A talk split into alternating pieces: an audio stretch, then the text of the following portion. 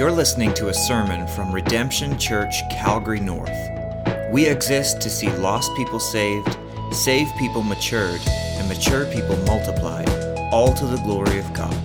For more information, visit redemptioncalgarynorth.com. Well, Merry Christmas. Merry Christmas to those who might be joining us online as well. For one reason or the other, you're unable to, to be here. And so we just uh, want to give you a welcome as well. And uh, we're praying that in this season we'll remember um, a baby. You guys uh, got some parents here, I got some kids here, I see that. And uh, I think back to those days when we found out we were going to have a baby and just the excitement of that. And uh, back when we first had our children, there was a book that you could go through week by week and see, like, okay, week eight, this is the development of the child, week nine, week 10. And it's like, just like a miracle as you think about like what God is doing and bringing life. Every, every life is a miracle.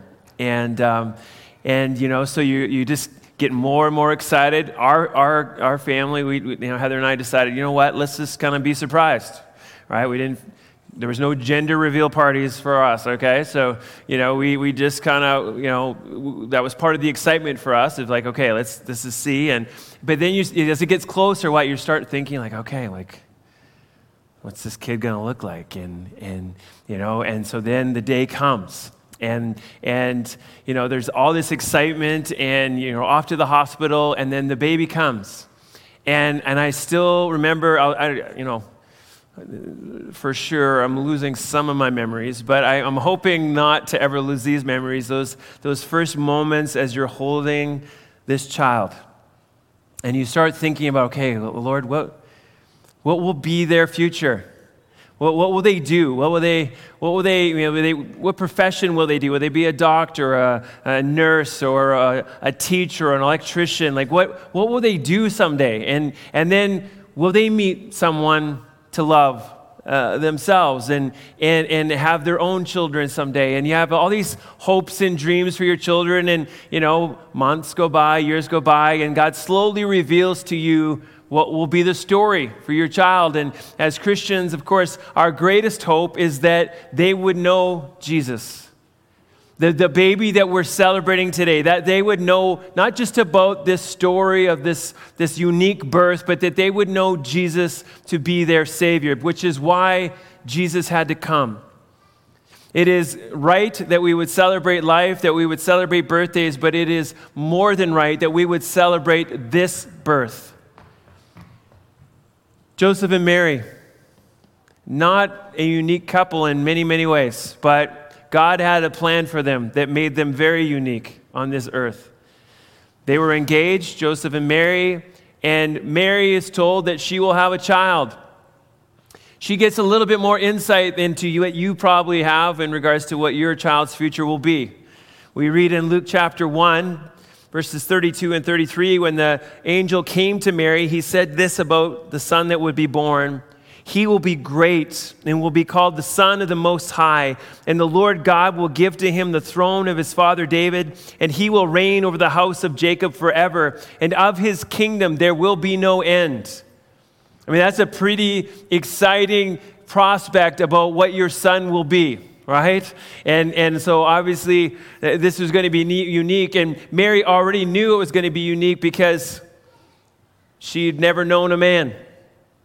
So, how was it that she was going to have this child? And, and we find out that this child actually will be God. And the Holy Spirit will come upon her. And this child that she has, as I already said, will be God.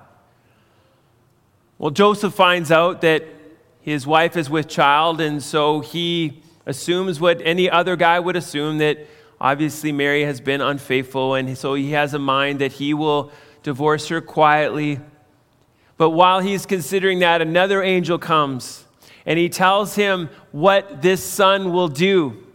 In Matthew 121, he says that Mary will bear a son, and you shall call his name Jesus, for he will save his people from their sins. He wasn't going to be just a carpenter, wasn't going to be just a teacher, wasn't even going to be a healer. He was coming to save his people from their sins. And this is why we celebrate 2,000 years later. And this is what I want us to focus on this afternoon as we consider Jesus, who's come to this earth. Let me pray for us, and then we're going to get into script, uh, some more scriptures. God, we thank you for this time together this afternoon. God, we thank you that Jesus has come. Lord, as we consider these things, they're really hard for our minds to even comprehend that God would take on flesh, that God would become a man. But that's what we celebrate today.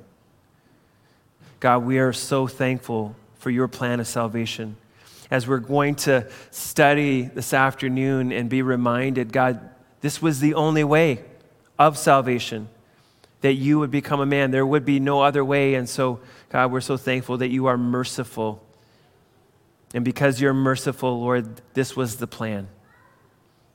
Lord, if you were just some angry God, some wrathful God, then this would not have been a part of the plan. But Lord, you are merciful, you are compassionate. And so this afternoon, we think about the fact that because Jesus came, we can be saved. Lord, we thank you that you know every heart here today. You know what they believe about you. You know how they're living towards you or against you. Lord, you know everything about them. And God, I would pray that by the time we leave here today, everyone could say, I have received the gift of salvation through Jesus Christ. May it be for your honor and your glory. Lead this preacher now, we pray. In Jesus' name, amen. So we're going to look at Hebrews chapter 2, not your typical Christmas passage, but as, you, as we'll look at it, you'll see why I want to look at it. Hebrews chapter 2, verses 14 to 18. If you, if you want to look around, uh, down at the Bible for yourself, just put up your hand. The ushers be happy to give you a copy of God's Word. Maybe you're going to use a, your phone today with the lighting a little bit lighter, uh, or you know what I'm saying, okay? A little darker than normal.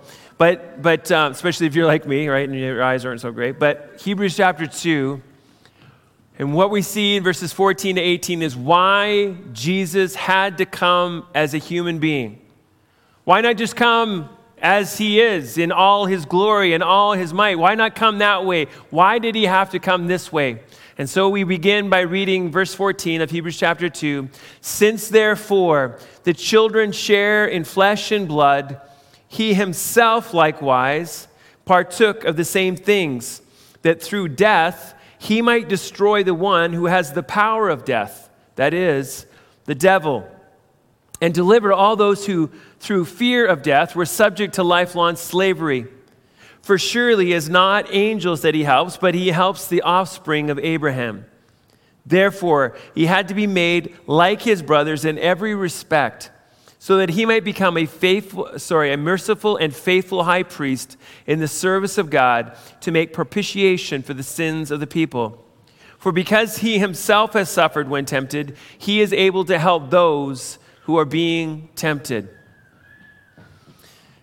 Jesus comes that we might be delivered Jesus brings deliverance with his birth first we see deliverance from the penalty of sin Again, look down with me at verse 14. He says this Since therefore the children share in flesh and blood, he himself likewise partook of the same things. As we look back at verse 13, he's talking about the children, he's talking about the children of God. If he's going to save those children, those children that he has uh, come to save, he must, it says here, take on flesh and blood. He must take on flesh and blood. This is the only way. This was the only way that anyone can be saved uh, back 2,000 years ago and today. We take ourselves back 2,000 years ago, we see a world that's dark spiritually. We see a world that's without hope. We see a world that's, that's desperate. We see a world that may be trying to get to God, but failing over and over and over again. And Romans chapter 3 tells us that all have sinned and fallen short of the glory of God. If God does not come to us, there is no way for you and I to get to Him. That's the message. This is why Jesus had to come in flesh and blood. And so He comes. Think about what Jesus left and what He came to. He left heaven in all its glory he, left all of his riches, and the Lord has all the riches. He is, he is God, He owns it all. He left his throne in heaven, and he came and was born as a baby. God in the flesh. You, you don't get a bigger contrast. And as he comes, he's born in this insignificant town, Bethlehem, right? Then think like Bicycle, right? I mean, it's not, it's not on your top of your like, let's go to list. This is Bethlehem. And, and while he's born there, he's born to this insignificant couple. There was nothing special about them other than this, that they were from the line of David. And not only that, but when they get to Bethlehem, we're told that there's no room for them in the inn. God is over all of these things, and this is exactly what he determined would be. And so when Jesus is born, he's born in a stable, and then he's, after being born, he's wrapped in swaddling cloths and he's laid in a feeding trough. This is where the King of Kings and Lord of Lords spends his first t- day on earth. It's incredible. But this was the plan. And though he is the King of Kings and Lord of Lords, he spends his entire life as a servant.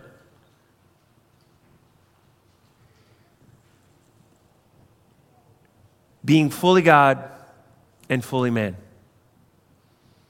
Fully man, as we read the scriptures, he got hungry. He got thirsty. He, get ti- he got tired, just like you and I. He had some painful relationships in his life. Nobody understood he, who he was. Even, even his own family was like, I don't know about Jesus. I don't know. He's saying some crazy stuff. So even in his own family. And so Jesus experienced life as a human being.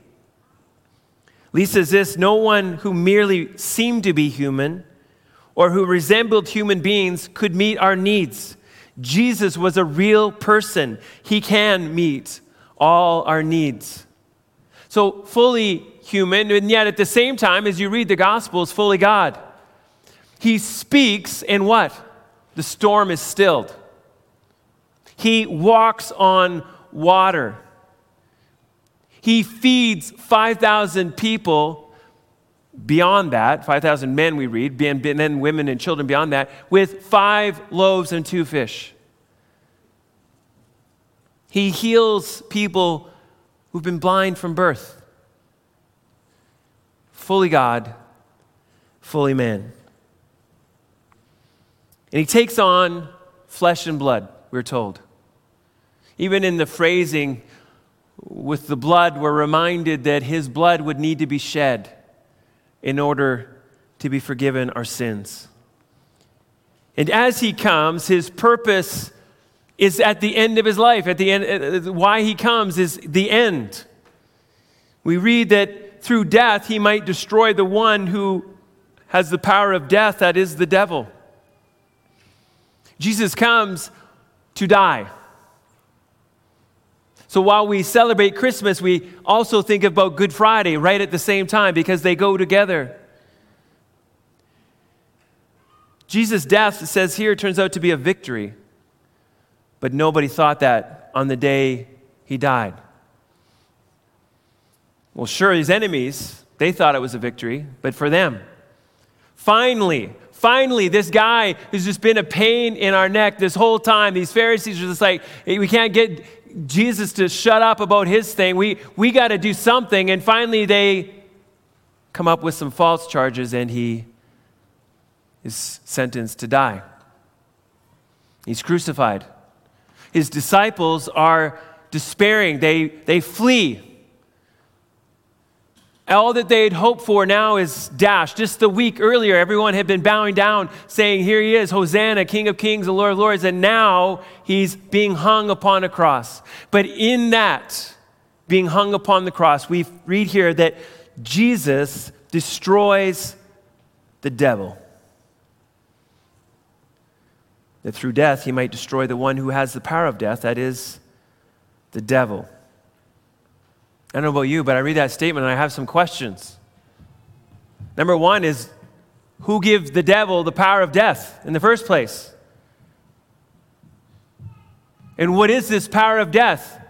What we need to do to, to, to figure this out is we need to kind of take a big step back and say, why do people die in the first place? Why is it that people die? Well, the Bible tells us why people die. When we go back to Genesis chapter 2, we read why people die. You read Genesis 1, 2, you read that God is the one who created this world, everything in it, places including Mars. He does it all, He creates it all. And it is good. It is really good. And as he talks to Adam, he says, I just have one thing. One thing, Adam. You cannot eat from this one tree. We read in Genesis 2 16 and 17, and the Lord commanded the man, saying, You may surely eat of every tree of the garden, but of the tree of the knowledge of good and evil you shall not eat, for in the day that you eat of it, you shall surely die. I mean, seems like a pretty low bar, right? You can do whatever you want, but one thing you cannot do just do not eat from this one tree. That's all they had to do. And we get to Genesis 3, and the devil comes along. Satan comes along, the serpent. And he comes to Eve and he says, You're not going to die. Really? God is lying to you. He's lying to you. You know why he's lying to you? Because he wants to keep good from you. He knows that if you eat of it, you will be like him. And so, if you really want what's best for you, eat of this fruit. And guess what? Eve looks at it and she decides, yes, we'll eat. And Adam, as well, who was with her, he eats as well and sin comes into the world. And because sin came into the world, now death is there. Satan was a liar, just as he continually is a liar. Because there is sin, now there is death. Did you know the stats are staggering? One out of one people die. Everybody dies. Uh, I don't know about that. I mean, I eat a lot of kale, I exercise. I don't know that I'm going to you're all going to die. Everyone will. We don't want to admit that, do we? We don't want to admit it, but we will. This is why people die is because of sin. It says in Romans 5:12, therefore just as sin came into the world through one man and death through sin, and so death spread to all men because all sinned. Everyone here is imperfect. You're like, yeah, I don't know. You don't know me, pastor. I know what the Bible says. No one here is perfect. We've all sinned and we've fallen short of the glory of God. And as a result of that, we all have a death sentence hanging over us. But we're told in this verse because Jesus came as a baby, because he lived life in the flesh, he was able to defeat Satan by dying. Kids, I need you to help me out. You guys are doing awesome, by the way. I really appreciate. I had, I had someone, one of the children come up to me after the first service and said, um, "Did you forget to tell us to go to Redemption Kids?" yeah, I did not forget. So I'm thankful that you guys are here. And I was just wondering if you've been listening. How is it that people die? What is the reason that people die? Does somebody know? Yes. Yes. It's because of sin. Because Adam and Eve ate the tree, fruit from the tree. Amen. Preacher, brother. Okay? That's right. That's why we die. Every single one of us is because of sin. So, how is it? Help me understand this. If Jesus lived the perfect life and never sinned, how could he die? Well, because he became a substitute, because he took our place, because he took sin upon himself. And because he did that, he defeated sin. Or sorry, he defeated Satan. It says in Colossians 2 13 through 15, and you who were dead in your trespasses and the uncircumcision of your flesh, God made alive together with him, having forgiven us all our trespasses by canceling the record of debt that stood against us with its legal demands. This he set aside, nailing it to the cross. He disarmed the rulers and authorities and put them to open shame by triumphing, triumphing over them in him. Because Christ hung upon the cross, the, the record of debt has been canceled. And Satan is, has the power, it says here, the power of death. Why? Because he was the one who first deceived. But do you know what else he's done for all of, all of mankind, mankind's time? He's accused you before God. He's known as the accuser. Not only does he lie to you and tell you to go ahead and sin and you won't die, but then when you do sin, he's like, hey, they sinned, they got to die. And that's what he's been doing for all of mankind's time. He's been standing before God as an accuser. But guess what? When, the can- when God cancels your debt, there is no more accusation. There is no more penalty against you because Christ has paid your penalty. Piper says this Satan's ultimate weapon against us is our own sin. If the death of Jesus is take, takes it away, the chief weapon of the devil, the one mortal weapon that he has, is taken out of his hand. He cannot make a case for our death penalty because the judge has acquitted us by the death of his son. Because Christ took your place, because he's paid for your sin, Satan's power is gone. He can accuse all day long, it doesn't matter. He has no more power over you. We know he has no more power over us by what happened on the third day after Christ died.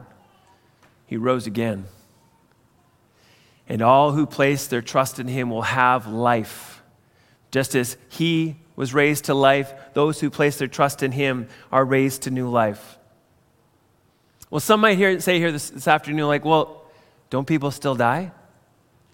Like, I, I know some Christians, and they still died. Well, yes, right now, in this time period between Christ's first coming and his second coming, people still die physically. There's still consequences for our sin. We still die physically. But because Christ came, we have been forgiven our sin, and we can now live eternally because of what, God, what, what Jesus Christ has done. Read with me, continuing in verse 2, or sorry, verse 14. And deliver us all who, sorry, and deliver all those who through fear of death were subject to lifelong slavery. Because Satan has been defeated, you and I no longer need to fear death. As I already said, one out of one people die. And it hangs over us. I was talking to my father in law yesterday. He's, he's got, you, you name the health problem, he's got it. He's got lots of different things going on in his life. And I just was asking him, do you think about heaven more? Do you think about it, you know, just more than you used to? And he said, oh, yeah, for sure.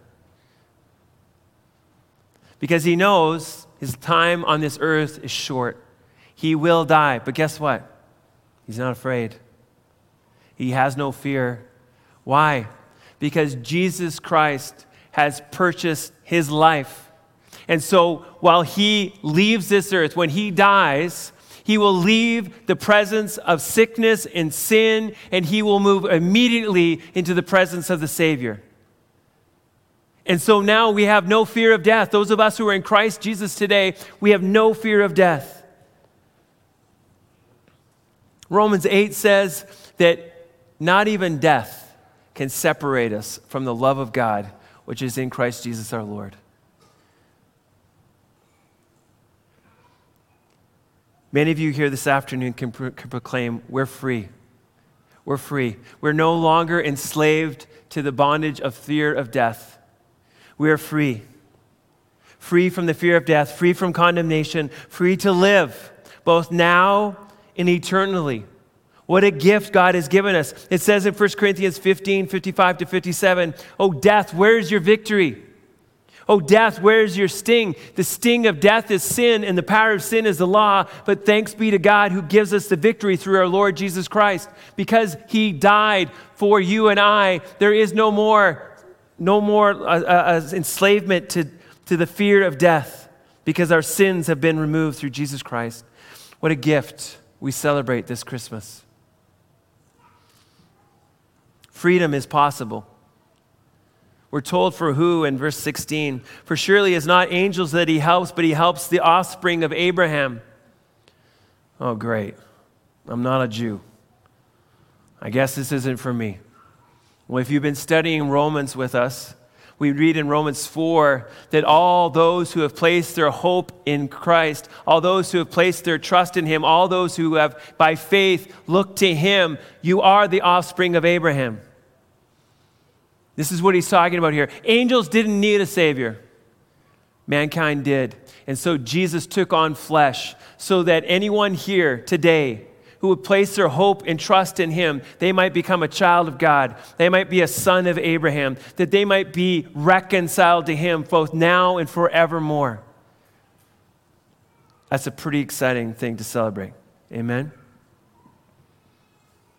This is why we gather. This is why you know, you guys, you know, you didn't make a big deal, you know, about, you know, Hope's birth. You know, you it didn't, like every year you don't all gather together and, you know, my daughter's Hope, you know, like, you know, some of you sent some nice cards, but that we don't, like this, this birth is unique, right? This is why billions right now are, are gathering together. Probably, you know, about a billion Christians, maybe, we don't know, stats, you know, only God knows a person's heart. But why is it that everyone around the world knows about this day, Christmas? Why is it they, they know that there's something to do with this guy, Jesus? It's because of why he came. He came as a deliverer, he came as a savior. But not everyone is saved. Who is saved? The gift of salvation is given to only those who ask for it. Only those who recognize their need for it. Those who admit that they are sinners and so rightfully deserve the death penalty. But instead seek God's grace and ask for forgiveness of their sins by placing their hope and trust in Jesus Christ. And I'm telling you today, this can be yours. Today, the gift of being reconciled to God can be yours. Being forgiven of your sins can be yours if you would just ask, if you would just turn to this God. I'm praying that everyone here can say, You did it. Did it. That's why we're here. That's why we're here. We're celebrating. But I'm wondering if some of you are here, like, I don't even know how I wound up in this church this afternoon. I, have I've never really thought about Christmas and what it really means. I haven't, you know, if I'm being honest, I, I don't even know if I really believe that there's a God. I want you to hear this afternoon that there is a God. He loves you and He is merciful towards you, and you could be saved from your sin today. You could be saved from the penalty of sin, and not only that, but you can be saved from the payment of sin. Somebody has to pay for sin. Who will it be? Will it be you? Or will you allow Jesus to pay for your sin?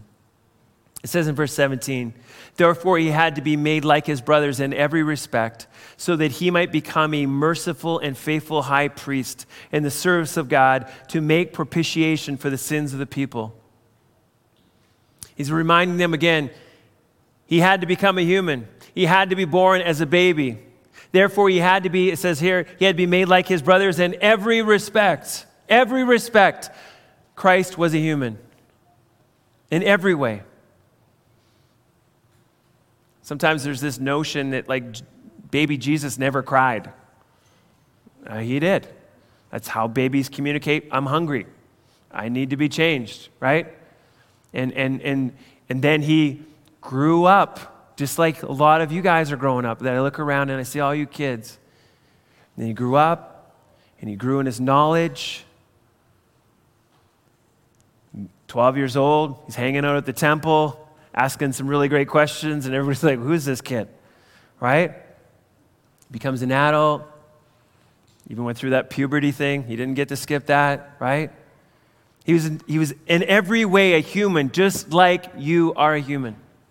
He had to be, not only to defeat Satan, not only to, to free you from enslavement of fear of death, but also it says here, so that he might become a merciful and faithful high priest in the service of God.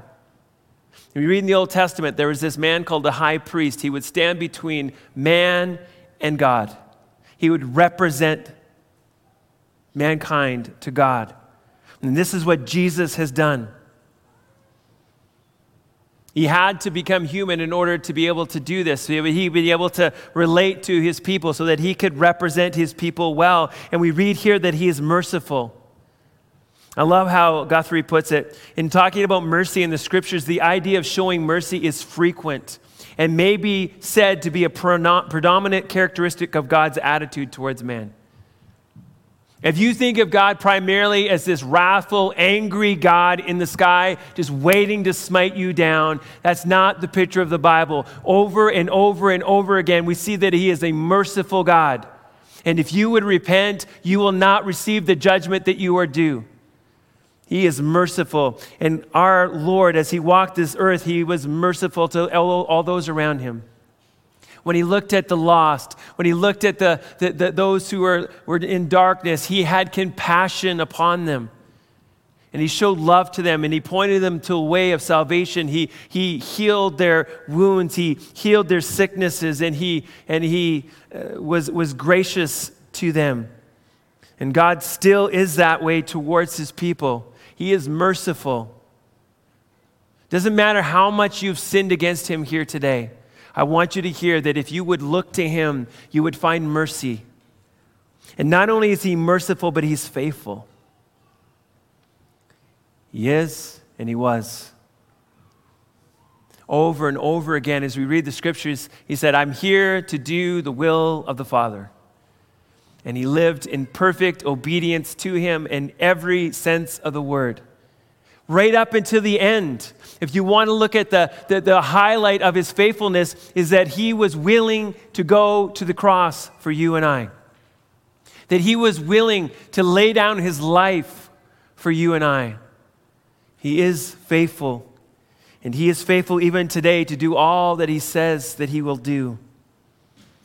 He is our high priest. As Jesus laid down his life, he became the Lamb of God. The high priest in the Old Testament, he was responsible for sacrificing animals as an appeasement to God for our sins. But guess what? He had to do it again and again and again and again. But when the Lamb of God came, when Jesus Christ came and he laid down his life, he did it once and for all. For all who would place their trust in him. Now there is no longer any sacrifice needed because Christ has paid it all for you. It says here that he is the propitiation for the sins of the people. Propitiation. It's a big word. Kids, anyone know what propitiation is? Any adults know what propitiation is? Let me read the definition. It is to appease an offended party's wrath for some wrongdoing in order to regain goodwill, normally accomplished by making sacrifice to an offended deity. See, what we understand as we read the scriptures is that it wasn't bad enough that Jesus was hanging upon a cross in extreme agony physically, but so much more so was going on. As he hung upon the cross, my sin and your sin was placed upon him, as we've already said. So then he had the sentence of death, but that wasn't it. As he hung there, the wrath of God was poured out on Christ. It had to be. Somebody has to pay for your sin. And Jesus willingly laid down his life and became the propitiation so that you could be reconciled to God. Incredible. So Satan can come and he can try and accuse, but he has nothing on you now. The debt has been paid in full. A debt that you and I could never pay. I don't know, maybe you've gone crazy this Christmas. You're like, oh, well, we've racked up the credit cards a little bit, you know. It's such a, you know, kind of a depressing time right now in our world. So we just like, we're like, well, we're going to bring happiness by buying all kinds of gifts. Okay? And so you've racked up the debt and you're like, okay, here's our plan for paying off that debt. The debt that you and I owe to God, we could never pay. Way beyond anything we could rack up on a credit card. But Jesus came and paid the debt in full. This is why we celebrate Jesus coming to this earth. He brought deliverance from the penalty of sin, from the payment of sin, and then lastly, he brought deliverance the, from the power of sin. From the power of sin. Look what it says in verse 18. For because he himself has suffered when tempted, he is able to help those who are being tempted. Because Jesus was fully man, he experienced all that we do. He experienced all the temptations that we and I have faced in this world. We see in Matthew 4 a, a great highlight of this. Jesus goes into the wilderness. He's there 40 days and 40 nights. He doesn't eat. He doesn't drink. There's this miraculous thing going on. He's tired. He, he, it's Definitely not minus 20 outside. It is hot. And it is a terrible place to be. Nobody would want to just go hang out in this place. This is where Jesus is. And that's when Satan comes to tempt him. Would you be vulnerable? What if you have, you know, supper's half an hour late? Some of you are like tempted to sin at that point. So, so Jesus was at the height where he and his flesh would be tempted, and guess what? He still said no to temptation. Every time. Three times, Satan came to Christ to try to get him to sin, and he said no. And he did for his entire life. And so he understands what you go through when you face temptation. He knows what you go through when you suffer. Hebrews 4 15 and 16 says this For we do not have a high priest who is unable to sympathize with our weaknesses, but one who in every respect has been tempted as we are, yet without sin. Let us then, draw, with confidence, draw near to the throne of grace so that we may receive mercy and find grace to help in time of need. In other words, He hasn't just dealt with the, the end of our life, He's helping you be free from your sin even today. Believer, you need to remember this. Maybe there's some things in your life like, I don't know if I'm ever going to overcome that. Christ has overcome it for you. And so, whenever you're in that temptation, drop to your knees and look to Him and find mercy and grace in your time of need. It's incredible. Did you see that? That we might go before the throne of grace with confidence with confidence. Hebrews 7:25 says this, he is able to save to the uttermost those who draw near to God through him, since he always lives to make intercession for them.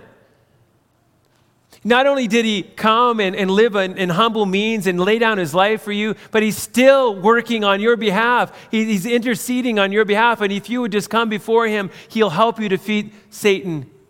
He'll help you defeat sin in your life even today. Lee says this Jesus has great ability to help us. His ability is not based on his experience with sin. His ability is based on his experience of the temptation to sin. Only someone who is sinless can know the experience fully. He has defeated the power of sin in your life. There's a great illustration. Kids, help me out here. Any of you guys like to swim? Okay. Do you ever go with mom and dad? Some of you guys, okay. You ever played the game where you go under the water, and then whoever goes up first loses. Do you know that game? Right? You're like, okay, here we go. Okay, one, two, three. We'll take a deep breath and you go under the water. And then guess what? Whoever comes up first loses, right? And this commentator Lee, he was talking about this, uh, this doing this with his son, and he said when his, his child was young, guess what? He would lose every time. He would lose every time because as soon as the pain came, he's like, oh, I really want to take a breath. Boom, he'd come up. He couldn't endure the pain. He couldn't, couldn't endure the uncomfortableness. And as, a, as an adult, he'd been through some things and he's, you know, kind of experienced some that. And so he could last longer. Well, think about what Christ has done. I love how he puts it here. Jesus remained in the pool of temptation longer than any of us. He knew the pain more fully. He resisted to the end. He never sinned. His experience allows him to encourage us and lead us to victory as we face temptation. And so we look to him with hope this Christmas. This is why we gather and celebrate baby Jesus, because in his coming, he is the deliverer. He's delivered you from the penalty, the payment, and the power of sin. Do you know that gift today? Is it yours? Not just knowing about Jesus, not just knowing the Christmas story, but experiencing his freedom every day in your life. Being able to resist the devil knowing that as you submit to God, he has to flee from you. No longer fearing death. No longer worrying about temptation, knowing is that you, you submit to him, that you can overcome whatever temptation comes your way. Jesus is our Savior, He's our deliverer. This is why we celebrate this Christmas. I'm praying that everyone can say amen to that today. And again, as I said, if you've never asked for this gift of salvation, if you've never went to the Lord and asked, today you can. You simply say this I'm a sinner. And you don't just say it because I'm telling you to say it, you get it. You feel the conviction in your life. You know that you are a sinner, and so you say, God, I've sinned against you, and I understand from your word that I deserve death. But I believe that Jesus did come, that he did live the perfect life, that he laid down his life for me that he took my sin upon himself, and the wrath of God was poured on him. And as a result of that, if I place my hope and trust in him, I could have eternal life and forgiveness of sins. Lord, I trust you today. I could pray that everyone could say that today. Let me pray for us. Lord, we praise you this afternoon. We praise you that Jesus came, that God came to earth in the form of a baby that, that will never cease to, to leave us in awe. And yet, that is exactly what happened. God, thank you that you are merciful. Lord, thank you that you made a way that we could be made right to you, made right with you, God. And God, I pray that everyone here could say, I am right with God. I worship Him today. I worship Jesus. I am so thankful for all that He has done. I pray that everyone can say that today. But God, if there's someone here who, who's not yet saying that, God, today would you open their eyes to see that the gift of salvation can be theirs? Or if they would humble themselves, repent, and believe on Jesus Christ. Lord, thank you for the gift of life this Christmas. It's in Jesus' name we pray. Thanks for listening to this sermon from Redemption Church, Calgary North. For more information about our church, visit redemptioncalgarynorth.com.